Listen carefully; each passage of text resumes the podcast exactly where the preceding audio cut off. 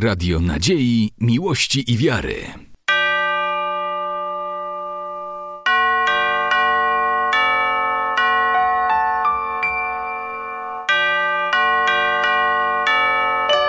Radio Ortodoksja. Serdecznie witam Państwa na kolejnym spotkaniu z cyklu Podlasie w badaniach naukowych. Jest to cykl wykładów Uniwersytetu w Białymstoku, który zainicjował rektor. W latach 2005-2013 rektorem był profesor Jerzy Nikitorowicz. Celem cyklu jest zaznajomienie mieszkańców Podlasia z badaniami, które dotyczą Białego Stoku, Podlasia, naszego regionu i są prowadzone przez naukowców z Uniwersytetu w Białymstoku. Cykl Podlasie w badaniach naukowych pozwala ponadto poznać uczniom szkół ponadpodstawowych, naszych pracowników naukowych oraz ich zainteresowania badawcze. Dzisiejsze spotkanie ma charakter szczególny. Jest to podwójny jubileusz, bo jest to z kolei 50. spotkanie, a poza tym minęło już 10 lat od pierwszego spotkania, które miało miejsce również w styczniu. Jeżeli spotkanie jest szczególne, to gość jest również szczególny. Nasz dzisiejszy gość poniekąd jest również gospodarzem dzisiejszego spotkania. Pan profesor doktor habilitowany Piotr Chomnik jest pracownikiem naukowym Instytutu Historii i Nauk Politycznych, a oprócz tego jest dyrektorem Biblioteki Uniwersyteckiej Mniejszego Giedroycia w Białymstoku. Serdecznie witamy. Zainteresowania badawcze pana profesora to dzieje i kultura Kościoła prawosławnego, zarówno w czasach nowożytnych, po II wojnie światowej, także w Rosji, Białorusi, na Ukrainie i narody i religie na obszarach postradzieckich. Ponieważ pan dyrektor, pan profesor jest człowiekiem bardzo skromnym i po prostu, tak jak prawdziwy naukowiec, chciał się skoncentrować na tematyce dzisiejszego wykładu i za bardzo nie pozwolił mi tutaj wyszczególniać funkcji różnych godności, które piastuje, to po prostu przeczytam tytuł dzisiejszego wykładu i pan dyrektor co zechce, to po prostu doda. A tytuł brzmi tak. Kościół prawosławny PRL stan badań i problemy badawcze. Dziękuję bardzo, Szanowni Państwo. Nie tylko wykład, teraz może pewną tajemnicę, którą ukrywaliśmy w zaproszeniach, zdradzę. Po wykładzie właściwym parę słów o swojej nowej książce powiem, która też jest jak gdyby rezultatem właśnie moich badań, przynajmniej części moich badań. Jest pewnym takim etapem w procesie dochodzenia do tych y, ostatecznych wyników i, publikacji, które te całe badania zamkną. Ale o swoich badaniach może powiem później, gdy, gdy, właśnie będę, będę mówił o książce. Natomiast jeżeli chodzi o badania nad PRL i Kościołem Prawosławnym w PRL, to proszę Państwa, należałoby zacząć od tego, że przez bardzo długi okres trwania Polskiej Rzeczypospolitej Ludowej praktycznie badania nad dziejami Kościoła Prawosławnego były niemożliwe. Dopiero w latach 80. pojawiły się pierwsze badania, które, no, powiedziałbym, albo niekoniecznie były związane bezpośrednio z dziejami Kościoła Prawosławnego, aczkolwiek w jakimś tam stopniu dziejów tego Kościoła dotyczyły. I w 1986, no nie, przepraszam, w 5 ukazała się książka autorstwa pani profesor Teresy Chynczewskiej-Renner Świadomość narodowa szlachty ukraińskiej i kozaczyzny od schyłku XVI do połowy XVII wieku. Państwo możecie okładkę tej książki na, na slajdzie oglądać. I tam problem cerkwi prawosławnej w Rzeczpospolitej w okresie nowożytnym został przedstawiony. I to właśnie były te pierwsze badania, jeszcze właśnie podjęte w PRL-u, a dotyczące Kościoła prawosławnego, opublikowane w tej książce, jak i w takiej kolejnej książce autorstwa profesora Mariana Będzy, teraz księdza Mariana Będzy, prawosławna diecezja przemyska, lata 1596-1681. Ta książka, chyba jej pierwsze wydanie ukazało się nawet wcześniej niż książka pani profesor Teresy Chymczewskiej-Henel, bo w roku 1984. Ale nie tylko ten okres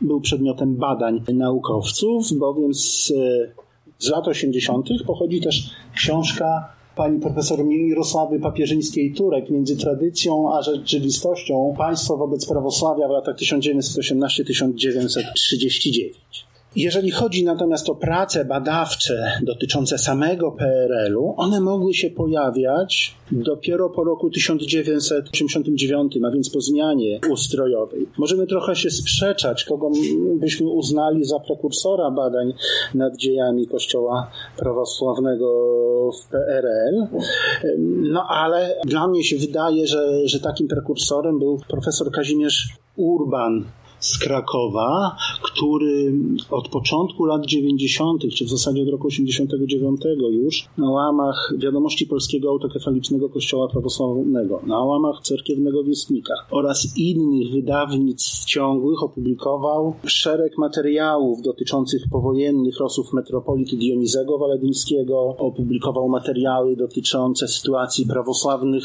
Łemków po II wojnie światowej i innych zagadnień dotyczących prawosławia w Polsce po 1944 roku. Tutaj naprawdę tych artykułów było bardzo dużo, ja tylko tak ogólnie o nich wspomnę. W periodyku Białostoczyzna również publikował w pierwszej połowie lat 90. XX wieku artykuły dotyczące powojennych losów cerkwi prawosławnej w ówczesnym województwie białostockim. Najważniejszą pracą Kazimierza Urbana była książka Kościół prawosławny w Polsce 1945-1970, a więc, 70, a więc w zasadzie od końca II wojny światowej do czasu objęcia funkcji metropolity prawosławnego warszawskiego przez metropolitę Bazylego. W tej książce no, tutaj te daty są znamienne bardzo. Omówiono cały proces stabilizacyjny Kościoła prawosławnego w Polsce po 1945 roku, wszelkie zmiany życia wewnętrznego,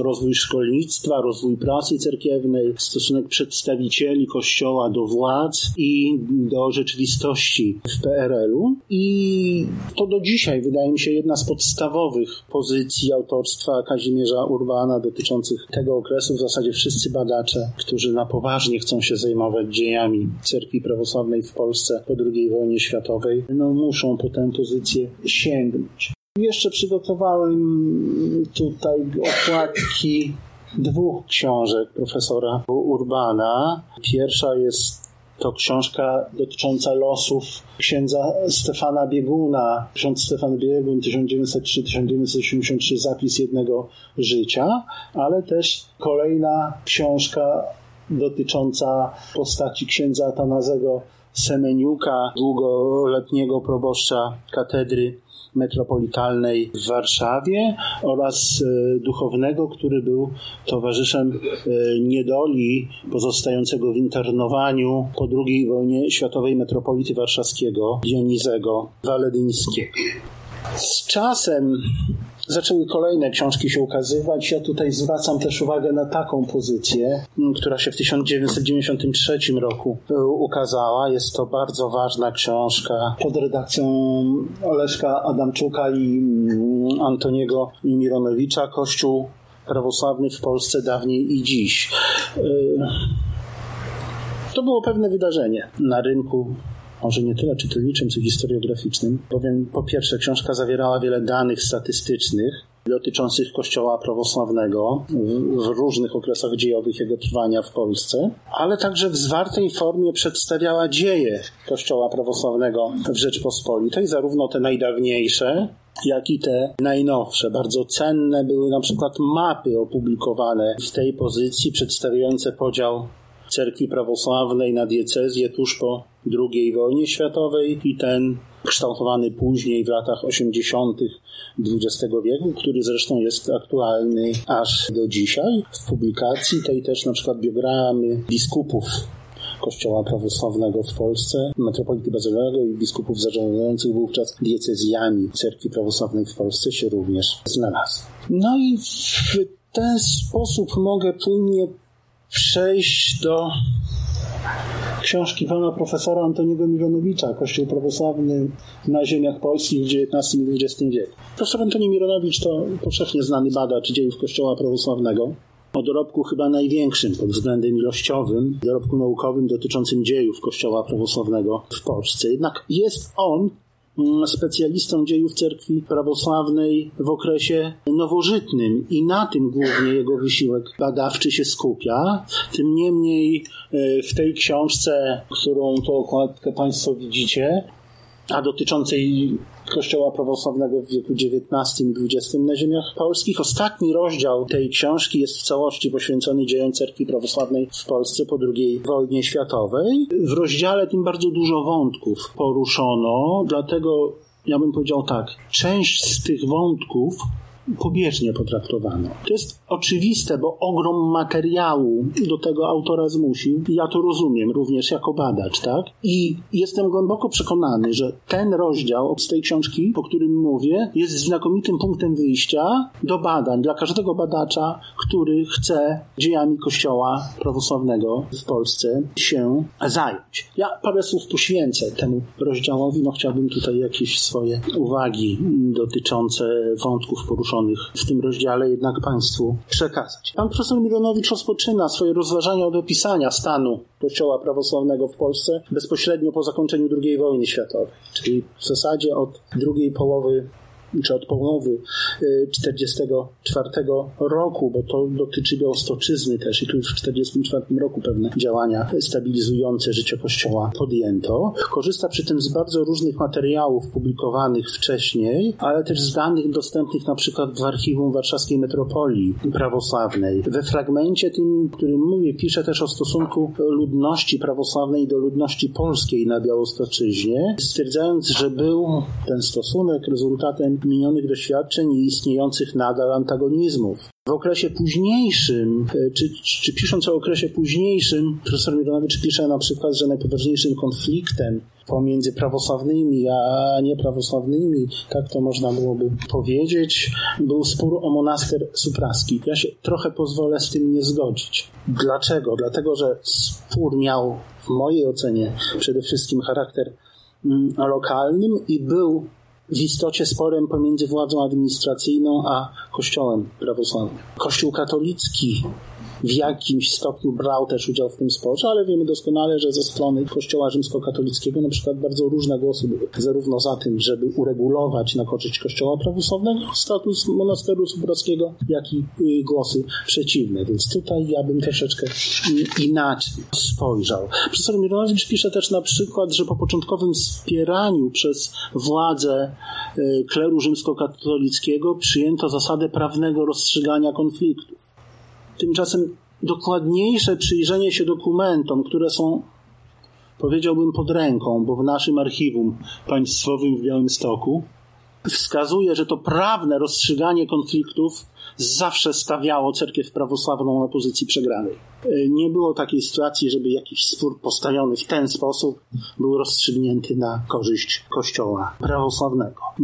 Najciekawszy, według mnie chyba najlepiej napisany fragment w mojej ocenie to jest fragment dotyczący lat 45-48 i problemu stosunku władz do metropolity Dionizego.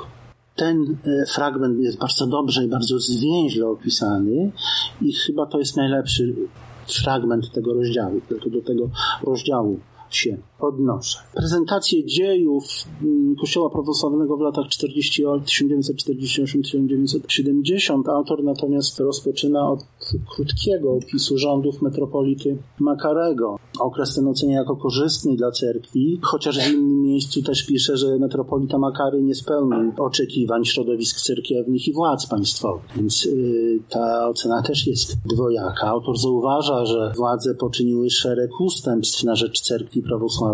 Nie zwraca jednak uwagi na to, że okres rządów metropolity Makarego to okres inwigilacji duchownych prawosławnych przez instytucje państwowe, przez Urząd Bezpieczeństwa i jego wszelkie instytucje i początek realizacji polityki władz PRL-u w stosunku do Kościoła prawosławnego. Ja bym tu się nie zawahał powiedzieć, że ta polityka to była polityka, zgodnie z którą Kościół miał być instrumentem w rękach władz. Tym niemniej oczywiście autor tej pozycji zauważa, że władze administracyjne traktowały cerkiew prawosławną negatywnie, co na przykład skutkowało wieloma odrzuceniami wniosków o otwarcie nowych parafii na Białostoczyźnie, albo na przykład było takie zjawisko, że duchowni prawosławni, którzy zbierali w latach 50. czy 60.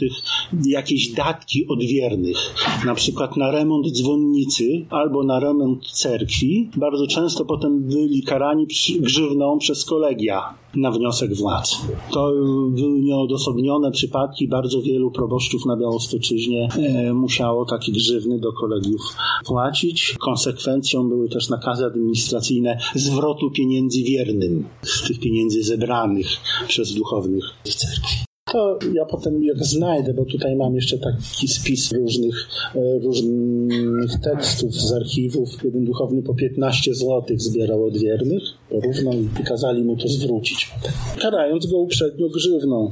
Oczywiście.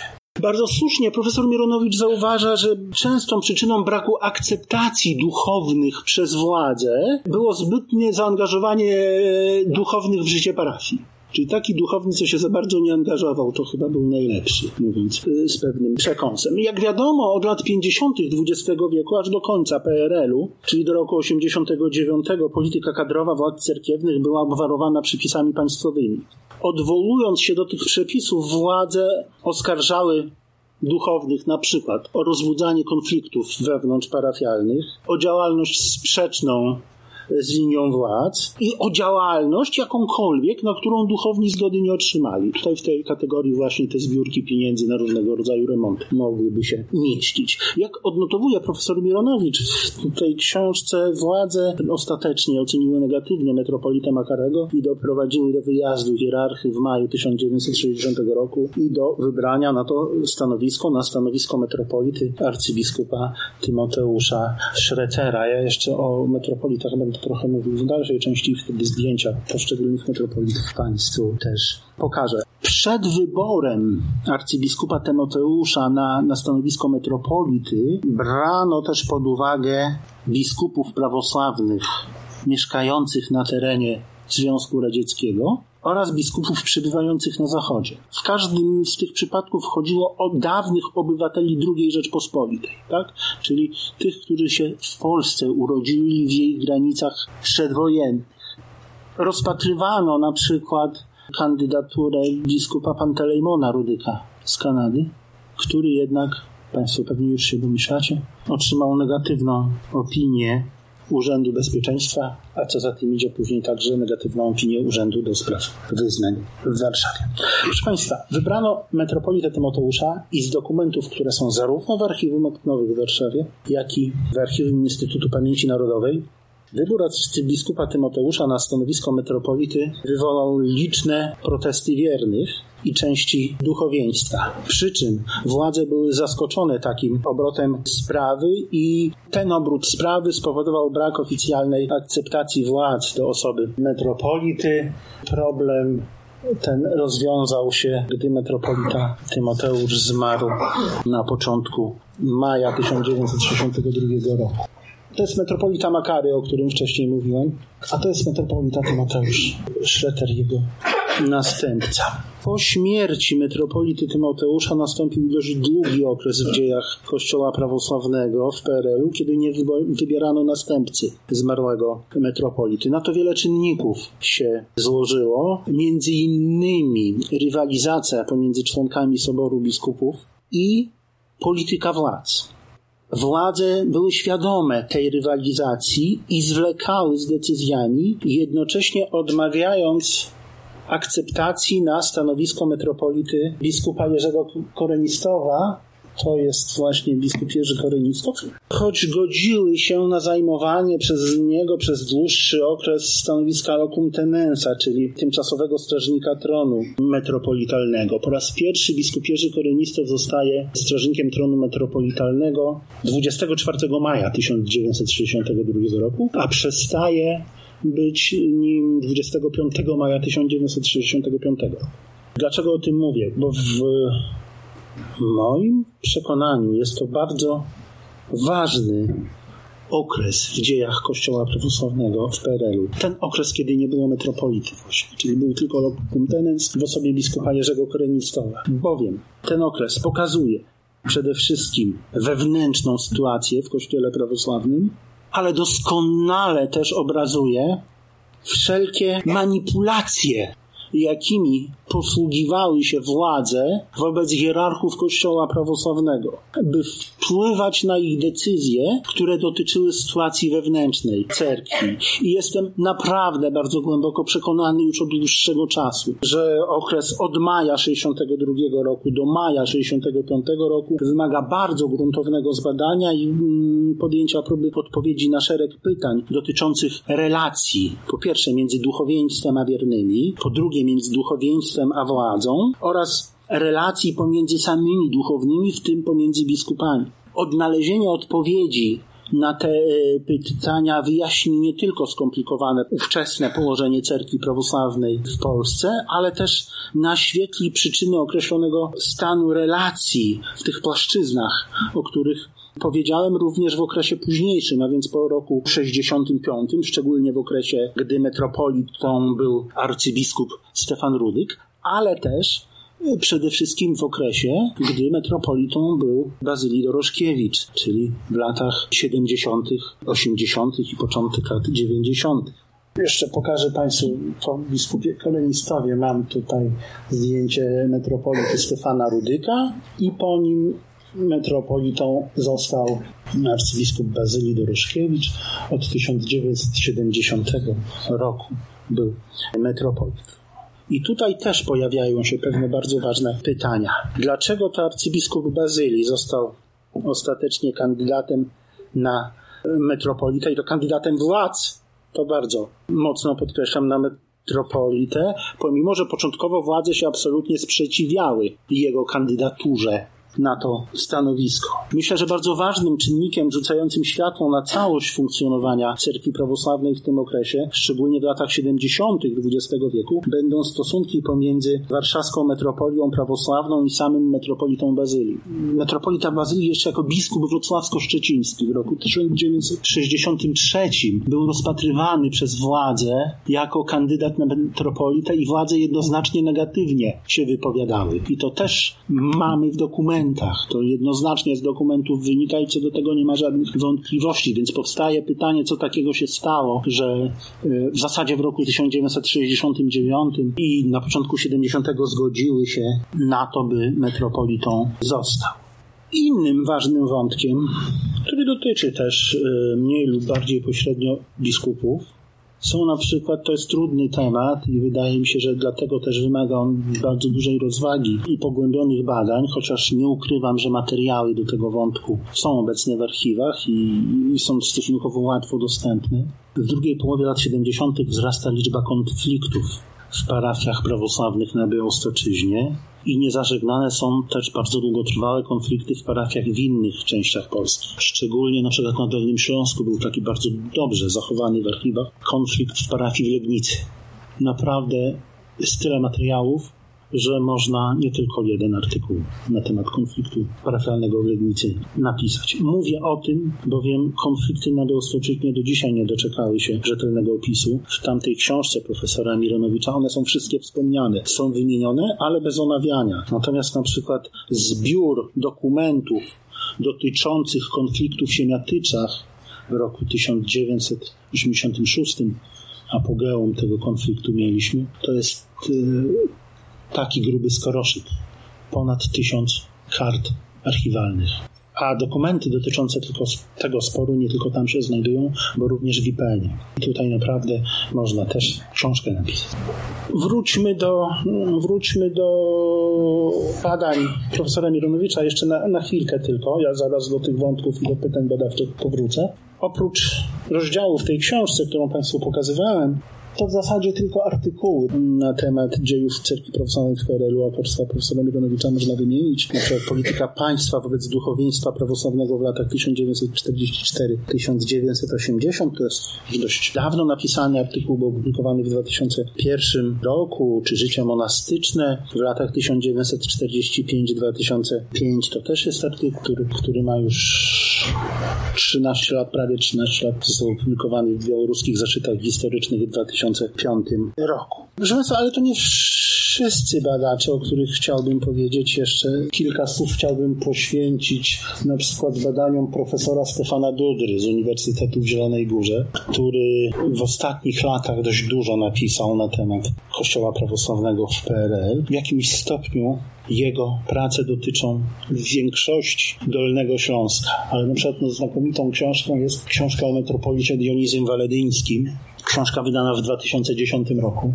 Profesor Stefan Dudra jest też autorem kilkunastu co najmniej artykułów dotyczących e, dziejów Kościoła Prawosławnego na Łemkowszczyźnie, na Dolnym Śląsku, jak powiedziałem. E, mnie ostatnio zaciekawił artykuł, który w 2015 roku, czyli tak już można powiedzieć całkiem niedawno się ukazał. Polski autokefaliczny Kościół Prawosławny wobec zagadnień pokoju i bezpieczeństwa w powojennej Polsce. Taki artykuł ukazał się w jednej z prac zbiorowych wydanych w Zielonej Górze w 2015 roku. Właśnie, badając dzieje metropolity Dionizego, jego życiorys, pan profesor Dudra też szereg artykułów w różnych wydawnictwach o metropolicie Dionizem popełnił. One też są ważne i warto je e, zauważyć. Jeszcze jest jeden temat trudny i okładki książki, do której będę się odnosił, nie mam akurat. Otóż bardzo ważnym problemem, niezbadanym dotychczas w dostatecznym stopniu jest stosunek cerkwi prawosławnej do przemian politycznych i społecznych w PRL-u w latach 80.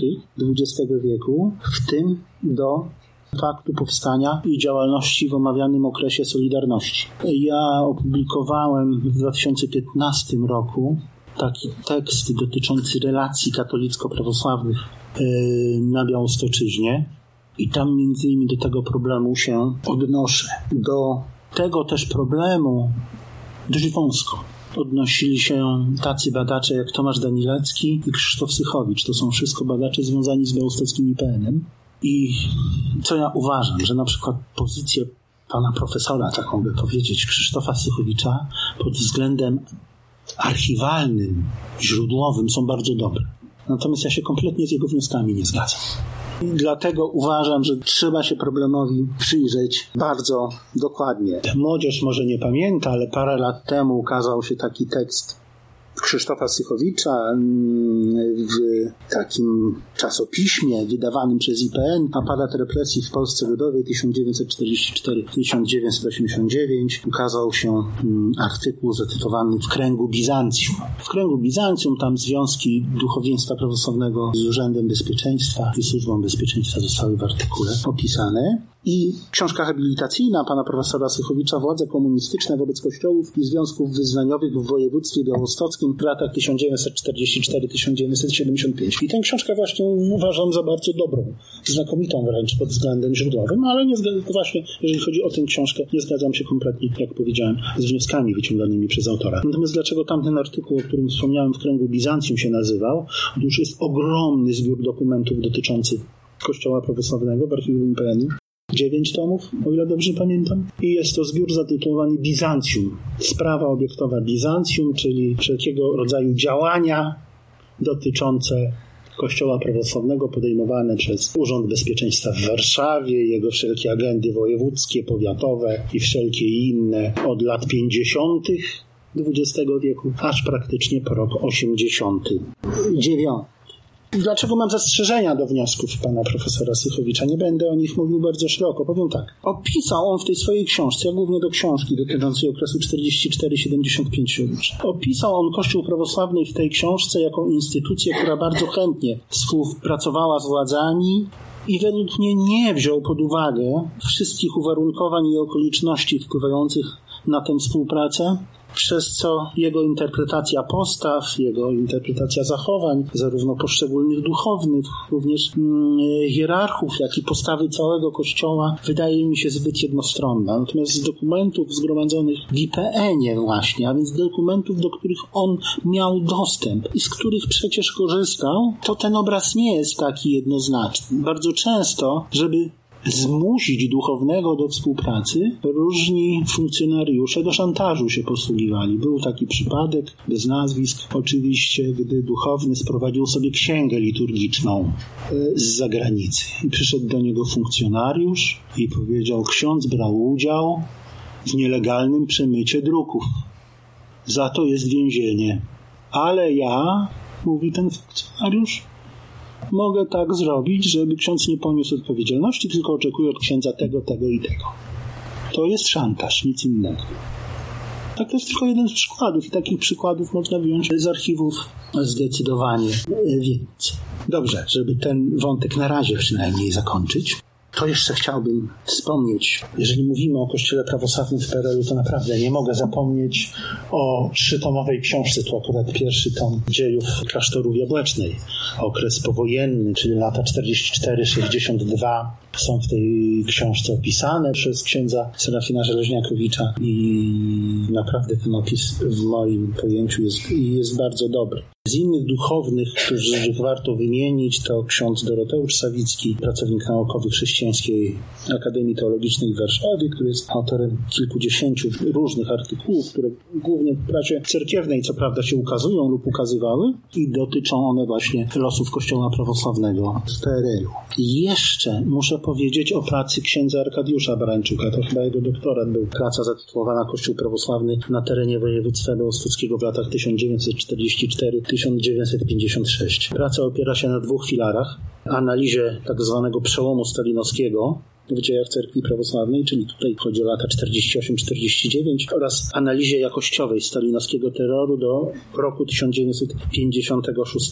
To jest w tej książce naturalna cezura historii PRL-u i w tym też autor przyjmuje tę datę 1956 jako naturalną cezurę dziejów Kościoła prawosławnego. Są jeszcze inne prace. Ja, ja, znam takie prace, które drukiem się nie ukazały. Na przykład monumentalna rozprawa doktorska Dariusza Małaszewskiego o szkolnictwie prawosławnym, również o nauczaniu religii w PRL-u. Ona nigdy drukiem się nie ukazała, jest w archiwum naszego uniwersytetu. Więc można gdzieś tam ją odnaleźć w archiwach uniwersyteckich i ją sobie poczytać. Ale, ale nie widzę, nie widzę szans na to, żeby ona się drukiem ukazała. No, żeby, żeby zakończyć tę całą wyliczankę autorów, to ja jeszcze chciałbym zwrócić uwagę na trzy osoby, o których chciałbym powiedzieć, a które w moim przekonaniu zasługują na uwagę, bowiem problemy poruszane w bardzo różnych tekstach, książkach, artykułach pisanych przez tych autorów również dotyczą Kościoła prawosławnego w PRL-u. Mam tu na myśli pracę pana profesora Andrzeja Sadowskiego, e, mam tu na myśli pracę pana profesora Ryszarda Radzika z Lublina i pracę pani profesora Elżbiety Czykwin z naszego Wydziału Pedagogiki i Psychologii. O pracach innych autorów, które PRL-u nie dotyczą, nie, nie mówię, więc jeżeli komuś jakiegoś nazwiska zabrakło, to wynika z tego właśnie ograniczenia. Proszę Państwa, jeszcze dwie sprawy chciałbym poruszyć. Chciałbym Państwu pokazać, może nie tyle pokazać, co raczej przeczytać, co te władze wypisywały o duchowieństwie prawosławnym albo cerkwi prawosławnej przedstawiciele Urzędu Bezpieczeństwa i Służby Bezpieczeństwa, co w dokumentach zamieszczali. Nie przygotowałem tego na slajdzie, bo nie zdążyłem. Natomiast, tak jak mówiłem, zbierano przez cały okres PRL-u różnego rodzaju informacje o księżach prawosławnych, o, o parafiach, o sytuacji wewnętrznej w tych parafiach i szczególnie gdy opisywano konkretne osoby, to skupiano się na opisywaniu ich charakteru, słabości ludzkich, zdolności intelektualnych. I zawsze im wychodziło, że to są ludzie słabego charakteru i niezdolni intelektualnie. Bardzo rzadko pisano o kimś, że na przykład jest inteligentny błyskotliwy. Dopiero w latach 80. się pojawiają, czy pochodzące z lat 80. notatki mówią o niektórych duchownych jako o osobach błyskotliwych. Ale na przykład w latach 50. Według mnie to wcale nie jest negatywne, ale opisywana postać została negatywnie oceniona przez, przez władzę. W czasie okupacji hitlerowskiej był misjonarzem w okolicach Grodna i Witebska, gdzie rzekomo trudnił się zakładaniem nowych parafii i nawracaniem do wiary ludzi radzieckich. Ergo stąd negatywna opinia. Nawracał do wiary ludzi radzieckich, więc nie mógł być pozytywnie oceniony. W 1953 roku Powiatowy Urząd Bezpieczeństwa natrafił na taką sytuację, że pewien duchowny z Białostoczyzny miał być przeniesiony do innej parafii. I co się okazało? Wierni zaczęli zbierać podpisy pod petycją dotyczącą pozostawienia księdza w parafii. To nie wzbudziło jakiegoś zaskoczenia władz. O wiele bardziej były one zaskoczone, że podpisy za pozostawieniem księdza prawosławnego w parafii zbierali członkowie PZPR-u. I to już wzbudziło, to jak mówię, to już był problem, Funkcjonariusz, który sporządzał raport, napisał, do zbierania podpisów wyłączyli się również członkowie PZPR zamieszkujący na terenie parafii. Każda POP, czyli podstawowa organizacja partyjna, pisała podanie, które było podpisywane przez wszystkich członków PZPR-u. O tym, że członkowie PZPR-u pisali podania, by ksiądz pozostał, został powiadomiony pierwszy sekretarz Komitetu Powiatowego PZPR. Wszyscy sekretarze POP zostali ukarani następnie i również funkcjonariusze wyższego szczebla niż sekretarze POP, którzy brali udział w tym niecnym procederze. Czasami pod względem językowym te relacje były bardzo interesujące. Ogólnie o sytuacji wyznaniowej w jednym z raportów naczelnika Wydziału Szóstego Wojewódzkiego Urzędu do Spraw Bezpieczeństwa Publicznego w Białymstoku to były sprawozdania za rok 1956. Tenże naczelnik Wydziału Szóstego napisał Księża prawosławni na tutejszym terenie do zachodzących przemian społecznych w kraju oficjalnie ustosunkowują się biernie, a niekiedy nawet pozytywnie. Spróbowano zwerbować do współpracy jednego z księży prawosławnych. Okazuje się, jak łatwo było władzom odmówić. Cytuję. W trakcie werbunku wymieniony kategorycznie odmówił współpracy ze służbą bezpieczeństwa. W rozmowie kandydat oświadczył, że na współpracę w żadnym wypadku nie wyrazi zgody, ponieważ jest to niezgodne z jego sumieniem jako osoby duchownej. Na podstawie wypowiedzi kandydata stwierdzono, że jest on fanatykiem religijnym i dlatego zrezygnowano z werbunku. Trzeba było się zaprezentować jako fanatyk religijny, się okazuje. Jeszcze jeden taki przykład. W 1952 roku e, Urząd Bezpieczeństwa w Białymstoku wykrył, że na terenie miasta i powiatu Białystok istnieje wroga grupa księży prawosławnych, która jest związana ze sobą, znaczy się, wspólną antyludową działalnością. Grupa posiada wpływ na wyznawców, napisano w raporcie, oraz ma kontakty z elementami kułackimi. Prowadzi wrogą propagandę przeciwko obecnemu kierownictwu Kościoła, Związkowi Radzieckiemu i władzy ludowej. Wyżej wymienieni księża, oni tam są z nazwiska wymienieni, utrzymują między sobą stały kontakt służbowy bądź też koleżeński. W latach 60. natomiast władze rozpoczęły cały cykl szeroko zakrojonych działań, które to działania miały podtrzymywać antagonizmy pomiędzy Kościołem rzymskokatolickim a Kościołem prawosławnym. Wszelkie dobre nastawienie księży katolickich do prawosławnych i prawosławnych do katolickich było zawsze w raportach Urzędu Bezpieczeństwa krytykowane i zawsze były jakieś wnioski, co zrobić, żeby tych dobrych kontaktów, czy nawet dobrych wypowiedzi wzajemnych nie było, żeby doprowadzić do tego, żeby ten antagonizm trwał. Jeden z księży prawosławnych w 1963 roku z Białostoczyzny, oczywiście, e, napisał list do papieża Jana 23, no i został za to tak skrytykowany w raporcie UB, ale nie znalazłem nigdzie, czy podjęto wobec tego prawosławnego duchownego jakiekolwiek działania, żeby mu wybić z głowy takie pomysły, jak pisanie listów do papieża. Zawsze też, poczynając od lat 60., to co już mówiłem w przypadku wyboru arcybiskupa Tymoteusza na metropolitę, zawsze pojawia się w dokumentach służb, czy pojawiają się dokumenty opisujące, jakie to frakcje w kościele prawosławnym funkcjonują, jak się one wzajemnie zwalczają. Jakaś frakcja propolska, jakaś frakcja promoskiewska, jakieś inne frakcje. Tego typu dokumentów też jest bardzo dużo. I to, co mówiłem, że te lata 62-65 są bardzo istotne. Wtedy wytyczne Urzędu Bezpieczeństwa były takie, że na teren województwa mówiły o takiej sprawie. Zauważono, co, co nie było przecież trudne do zauważenia, że na teren województwa białostockiego przyjeżdża bardzo dużo osób interesujących się kościołem prawosławnym. To jest rok 62. Władze zauważają, że te osoby, które przyjeżdżają z zewnątrz na teren województwa, a interesują się kościołem prawosławnym, należy je obserwować.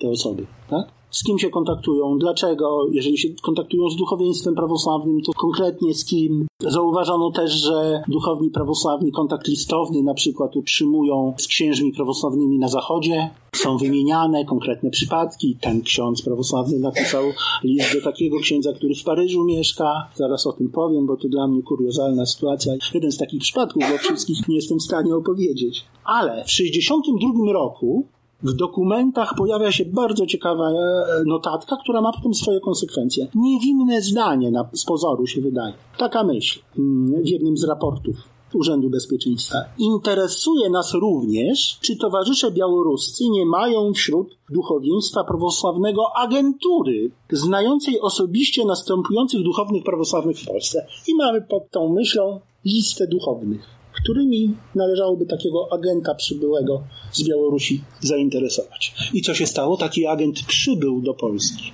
Przybył w 1963 roku. Nie zdradzę tajemnicy, jak powiem, jaki był jego pseudonim. Agent występował pod pseudonimem Pawłowicz. Tak jest opisywany w raportach. Był w Siemiatyczach między innymi, był w Warszawie, był w Łodzi. Mm, listy wysyłał w określonym celu, na przykład do Krakowa. Tam też przecież parafia prawosławna istniała i, i, i prawosławni mieszkali. I on się przedstawiał jako duchowny z Białorusi. Tak jak powiedziałem, spotykał się z różnymi osobami, głównie z księżmi, również z biskupami. Gdy na przykład prosił, to też z dokumentów wynika, o spotkanie z biskupem Jerzym Korenistowym, to przedstawił się jako jego dawny kolega.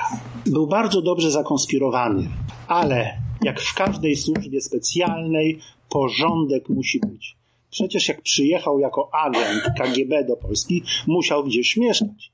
I Wydział Logistyki Urzędu Bezpieczeństwa w Warszawie prosił o zarezerwowanie hotelu MDM takiemu to, a takiemu obywatelowi Białorusi który przybędzie do Polski w dniach takich i jest nazwisko tego agenta w dokumentach. Można je sobie przeczytać, tylko trzeba uważnie, uważnie czytać.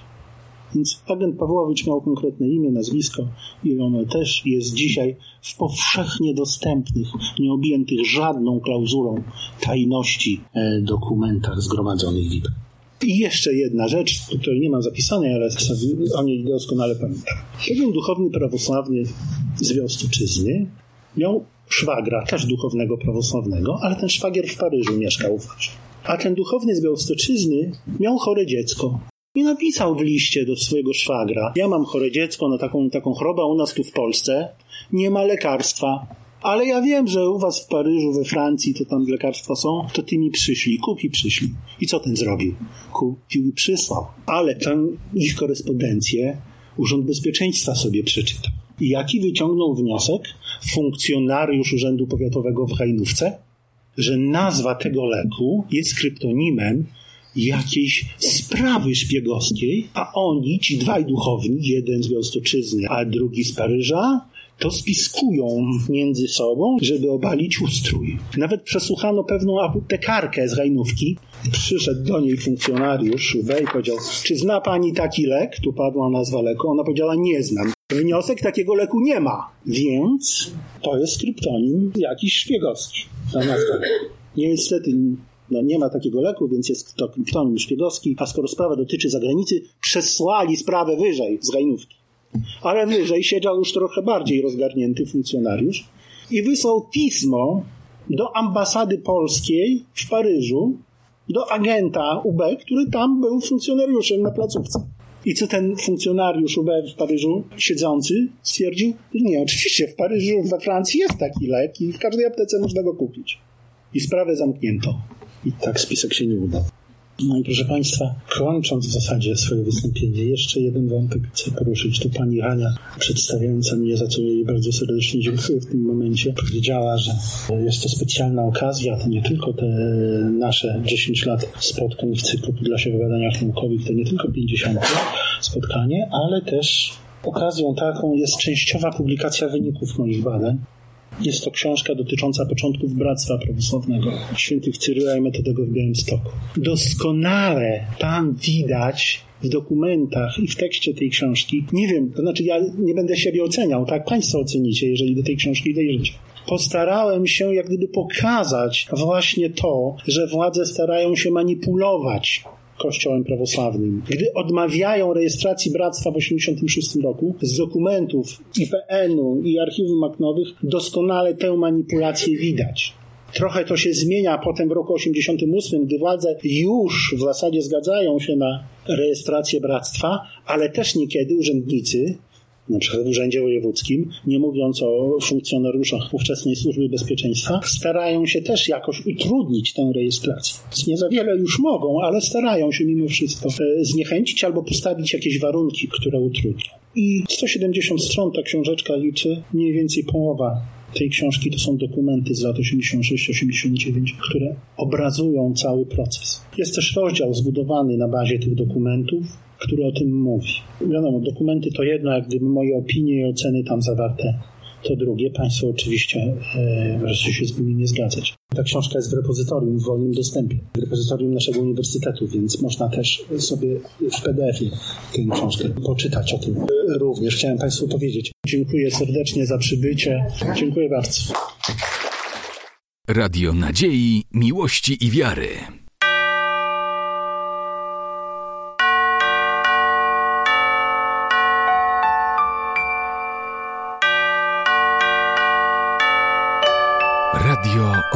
Radio Ortodoksja.